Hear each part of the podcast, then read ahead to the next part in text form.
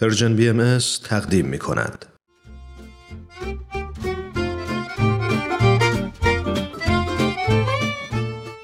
آب در کوزه و ما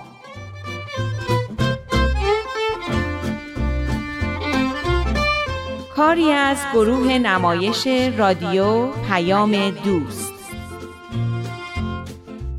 کارگردان امیر یزدانی.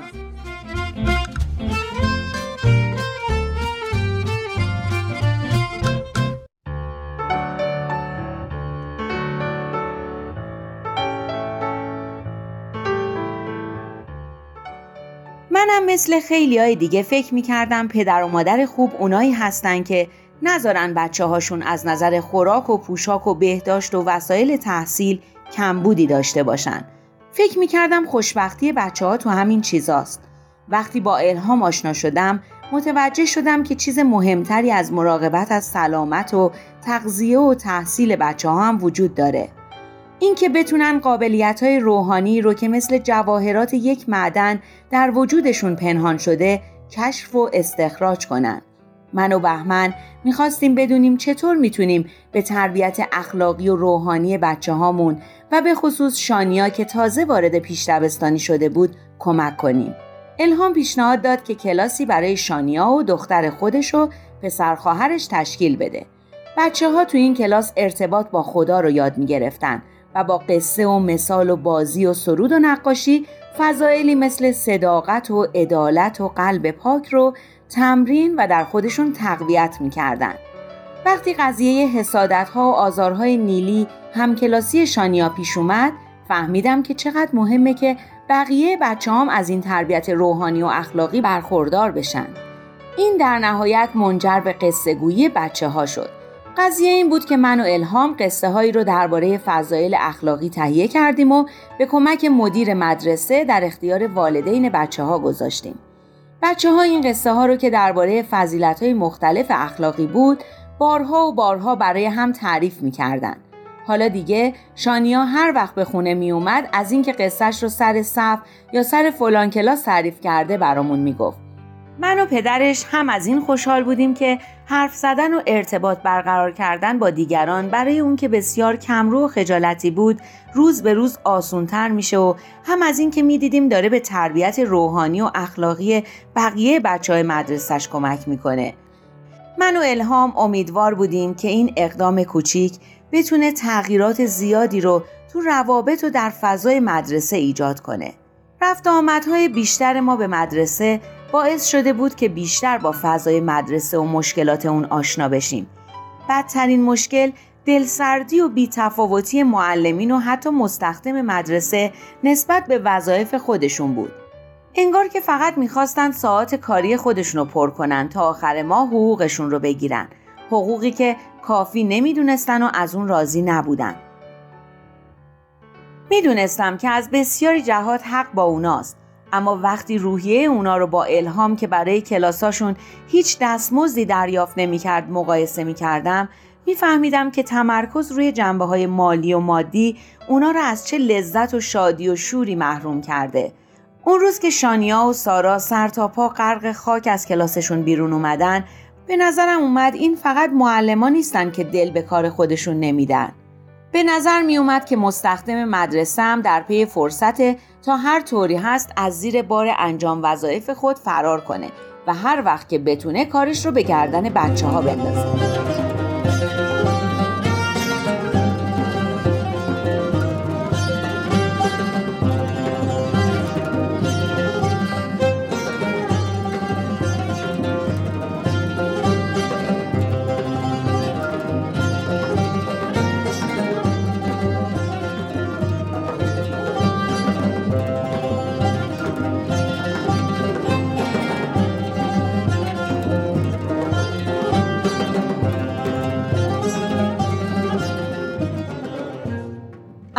روزها چیزی که بیش از هر چیز دیگه فکرم رو به خود مشغول کرده بود ترس از ناپدید شدن همه تغییرات خوبی بود که تو زندگیمون رخ داده بود.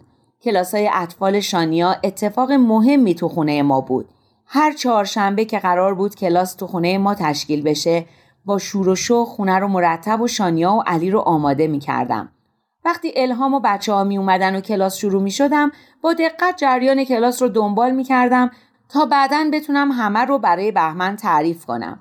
خیلی برام جالب بود که بهمن با علاقه به حرفام گوش می‌داد. خوشحال بودم که حرف مهمی برای گفتن داشتم. اینم خیلی خوب بود که چیزی پیدا کرده بودیم که هر دو به اون علاقه داشتیم و دوست داشتیم درباره اون حرف بزنیم. موضوع کلاس های شانیا خیلی ساده اما بسیار عمیق و جذاب بود. یه طورایی من و بهمنم داشتیم کم کم و همراه با شانیا قابلیت های روحانی خودمون رو کشف می کردیم. به هیچ وجه دلم نمی‌خواست این فرصت ها رو از دست بدم. اما حالا با برنامه اضافه کاری بهمن و چرخشی شدن میزبانی کلاس شانیا احساس می کردم که داریم دوباره به همون جریان یک نواخت و کسالتبار زندگیمون برمیگردیم. زمانی که هیچ حرفی برای زدن با همدیگه نداشتیم.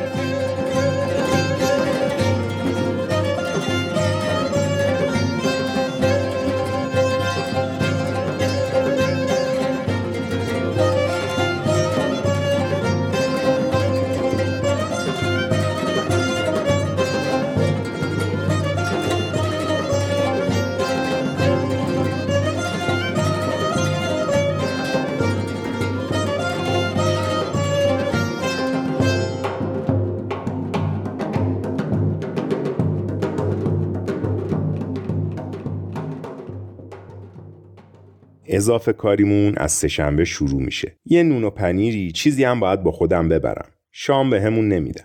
کاش نمی‌رفتی. چی میگی؟ یعنی میگی اضافه کاری نکنم؟ نه ولی اینکه شبا دیر بیای خونم خیلی بده. عجب حرفی می‌زنی یا تو نبودی همش مینالیدی که این حقوق به هیچ جامون نمی‌رسه؟ اون که آره. خب پس چی میگی؟ پولشو می‌خوای؟ اضافه کارشو نمی‌خوای؟ به پول که خیلی احتیاج داریم. اما اینکه شبا تو خونه و کنار من و بچه ها باشی از اونم مهمتره. حالا چرا گریه می‌کنی؟ نمی‌دونم.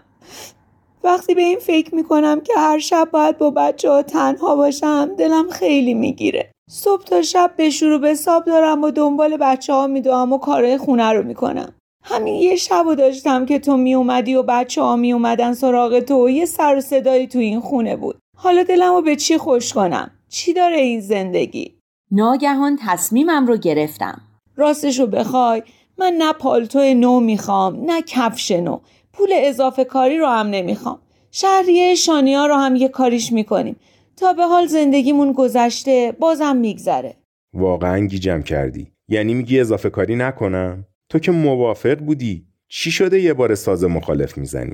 از اولش هم زیاد موافق نبودم. آره خرج زندگی زیاده. کار ساده ای نیست با این حقوقا زندگی کردن. اما لاقل داریم زندگی می‌کنیم. نمی‌خوام پول داشته باشیم ولی از دلخوشی های زندگیمون چیزی باقی نمونه. همه روز دلم به این خوشه که شب میای خونه و دو سه ساعت همه کنار همیم. نه توقع گشت و گذاری داریم نه سینما و رستورانی. حالا اینم می‌خوای از ما بگیری؟ نکنه فکر می‌کنی من می‌خوام برم گشت و گذار و سینما و رستوران؟ من قرار بعد از هشت ساعت کار بمونم و دوباره سه ساعت دیگه هم کار کنم. فکر می‌کنی برای من کار آسونیه؟ پس نکن. نمی‌خوام هر شب خسته و هلاک بیای خونه و حوصله بچه ها رو نداشته باشی. بهمن بیا و از خیر این اضافه کار بگذر. آدم پولو می‌خواد برای دلخوشی. ما چرا باید این دلخوشی های کوچیکی رو هم که تو زندگی داریم فدای پول بکنیم؟ دیگه چی میمونه برامون؟ تو هم امشب یه چیزی میگی؟ فردا که دوباره قبض آب و برق عقب افتاد و بچه ها یه چیزی خواستن و پولشو نداشتیم پشیمون میشی. خیلی مسخر است که فرصت به این خوبی برای این که زندگیمون سر و سامونی به خودش بگیره از دست بدیم.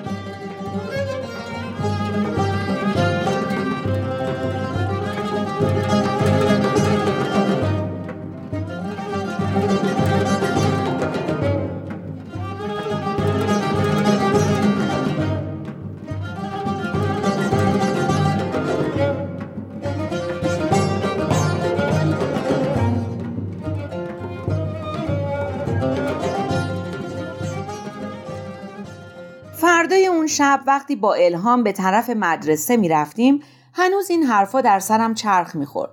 خانم مدیر به الهام زنگ زده بود و از ما خواسته بود که به مدرسه بریم.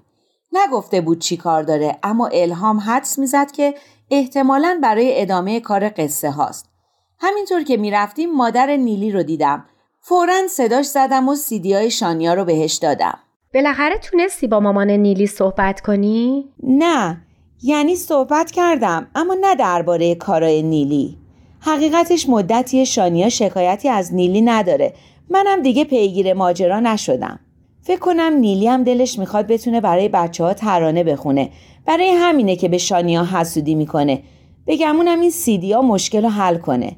مگه اینا سیدی چی بود؟ سیدی ترانه های بچگونه که شانیا بلده. شانیا دیگه اینا رو گوش نمی‌کنه خودش می‌خونه. گاهی وقتا هم علی همراش بلز می‌زنه. آدم واقعا سرسام می‌گیره از دست بلز زدن علی.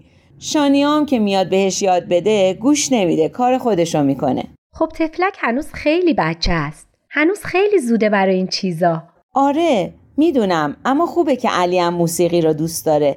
وقتی می‌زنه تا می‌تونم تحمل می‌کنم و جلوشو نمی‌گیرم. میگم شاید همین قصه ها هم تو تغییر رفتار نیلی بی تاثیر نبوده. آره منم همین فکر رو می‌کنم. بچه ها خیلی پاک و معصومن. تربیت کردنشون کار سختی نیست. کافیه یکم وقت صرفشون کنیم. تقصیری ندارن یه چیزایی رو نمی‌دونن اما خوبیشون اینه که زود یاد می‌گیرن. آره اینو که خیلی راست میگی. با اینکه می‌دونم بچه ها چقدر با استعدادن با این حال بازم گاهی وقتا از اینکه بعضی چیزا رو اینقدر زود و عمیق می‌فهمن تعجب می‌کنم. برای بزرگترا هم همینطوره. یعنی برای بیشترشون.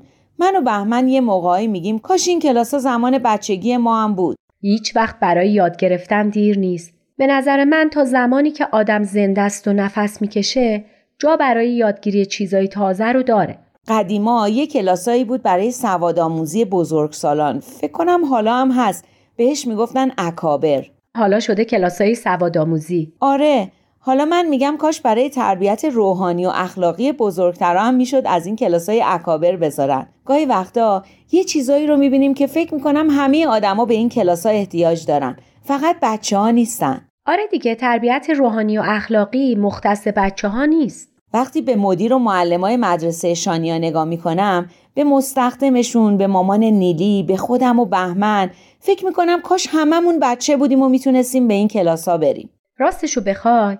کلاس برای همه سنین و برای هر کسی که بخواد چیزی یاد بگیره هست. مهم اینه که آدم لزومش رو احساس کنه و بخواد. من و ابراهیمم همین سه چهار سال پیش شروع کردیم به کلاس رفتن. البته بهش کلاس نمیگن. میگن حلقه مطالعه. چند نفر کنار هم میشینن و درباره مفاهیم روحانی با هم گفتگو می‌کنن و سعی می‌کنن بفهمن چطور این مفاهیم رو تو زندگیشون و تو جامعهشون پیاده کنن. همه به همدیگه کمک می‌کنن. این حلقه ها و این نوع مطالعه ها تونستن تغییرات خیلی خوب و مثبتی تو جوامع زیادی به وجود بیارن.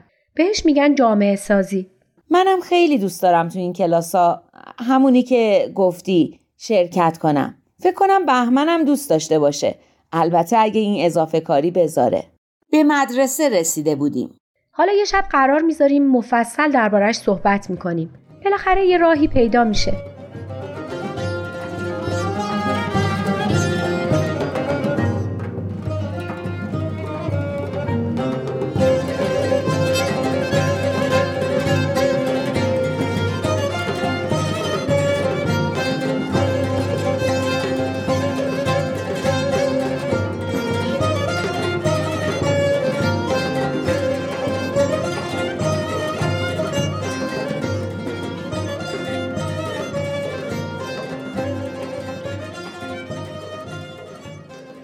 شب رو خوب به خاطر دارم. از ناراحتی که بین من و بهمن ایجاد شده بود خیلی ناراحت بودم اما نمی‌دونستم مشکل رو چطور باید حل کرد. همه اون حرفا رو زده بودم چون نمی‌خواستم پیشرفتی که در رابطمون ایجاد شده بود از دست بره. اما متاسفانه خود این حرفا باعث دلخوری و کدورت بین ما شده بود. تو آشپزخونه مشغول درست کردن سیب زمینی سرخ کرده و تخم مرغ بودم که بهمن از راه رسید. بچه ها مثل همیشه با سر و صدا و جیغ و داد ازش استقبال کردن. بابا بیا قد بلندم یا قد کوتاه هم بازی کنی. این یکی از بازی های کلاس اطفال بود. فقط یه دور خب؟ مامان تو هم بیا. من دارم شام درست می‌کنم. شماها بازی کنین یه دقیقه زیرشو خاموش کن و بیا. شانیا چشماشو بست و ما همه دست همدیگر رو گرفتیم و زانوهامون رو خم کردیم. حالا ما چی هستیم؟ قد بلند یا قد کوتاه؟ قد کوتاه. آفرین.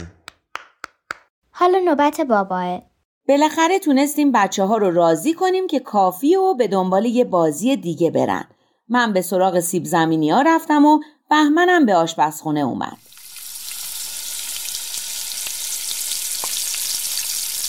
به نظرت آرزو می‌ذاره کامپیوترش تا عید پیش ما بمونه؟ نمی‌دونم.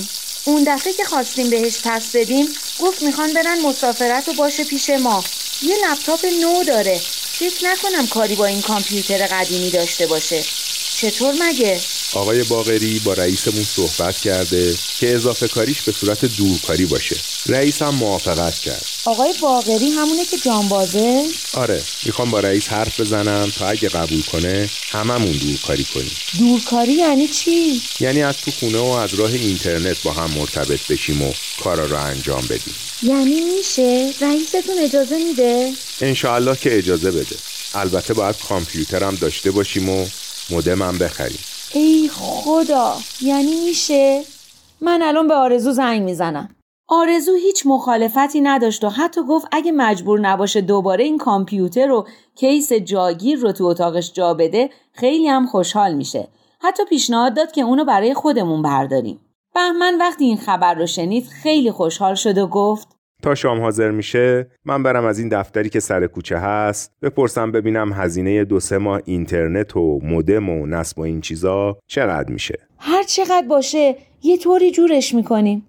یه رو بعد بهمن با یه نوشابه و چند تا بستنی برگشت و گفت قیمت مودم رو قسطی هم میشه پرداخت و می‌تونیم اونو از درآمد اضافه کاری بپردازیم. باید امشب یکی از این دعاهایی رو که الهام به بچه ها یاد میده بخونیم که انشاءالله رئیستون قبول کنه. چقدر اون شب به همه ما خوش گذشت.